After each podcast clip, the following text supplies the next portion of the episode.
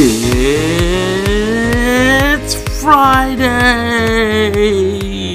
Today is December 14, 2018. This is Paul McNeil, the Crypto Curator. It is my goal and desire to provide you with a comprehensive look at the world of crypto. I will attempt to connect the dots to reveal trends as we enter the fourth industrial revolution. But first, I need to thank our sponsor, without which you would not be able to benefit from all this amazing information I provide daily. We're nearing the end of the year, and there's no better time to prepare your taxes than now. In addition, if you're in crypto, you definitely need to check out Tax Token. Their platform provides you much smarter cryptocurrency accounting than any other platform on the market.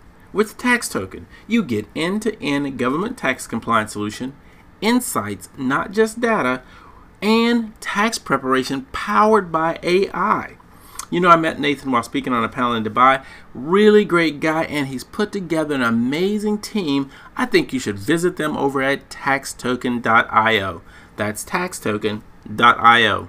File your cryptocurrency taxes simple and easy. Never thought you'd hear those words uttered about taxes, huh? All right, our quote for the day is from the Revolut's CEO. This is what he had to say FinTech will be very big in crypto for the foreseeable future. I just don't think banks will catch up. Well, Nikolai, neither do I. Well, we've had some threats. For something that is supposed to be worthless, it appears a lot of people really want it. Bitcoin extortionists hit US and Canada with bomb threats. Same song, different day. Bankers beware pro crypto fintech Robinhood and Revolut aims to replace Bitcoin hostile banks. That's right, bankers, you can stay hostile to Bitcoin all you want. We've got new kids on the block. this could be a significant shift in the banking industry. Revolut has obtained a banking license, and Robinhood is offering checking and savings accounts with 3% interest. They could become the one stop shop for banking, investing, trading, all within crypto. You know, this is, we've had a bear of a market. Violent delights lead to violent ends.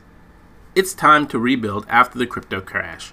Building a business in the middle of a civil war isn't easy, according to Leah Wald, but it's possible.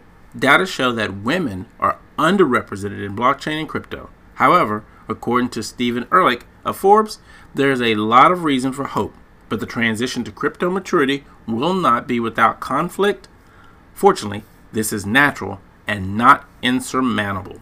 Keep in mind, while we are in this bear market, construction continues. Blockchain developer leads the list of most rapidly growing jobs. Here's some key statistics. The price of Bitcoin is $3,296.49 with a market cap of 101 billion. The BTC dominance rate is back up to 55%. Bitcoin is unrestricted in 110 of 251 countries, regions. Lightning Network, we've got 4,400 nodes, actually 4,456. We've got 13,496 channels and a network capacity of 465.43 Bitcoin. So you might be asking, so where to from here? The market is wrong about Bitcoin. Its fair market price is 14,800 according to cryptocurrency bull Tom Lee. Tim Draper thinks we're headed to 250,000 by 2022, and Bobby Lee believes we could be headed there to 333,000 by 2021. Price aside, it appears we could see more regulation enforcement in 2019. Some trends to be on the lookout for according to the Daily Hodl. STOs will probably replace ICOs. Stable coins will become more stable, custody solution will become cheaper, and cryptocurrencies will become mainstream.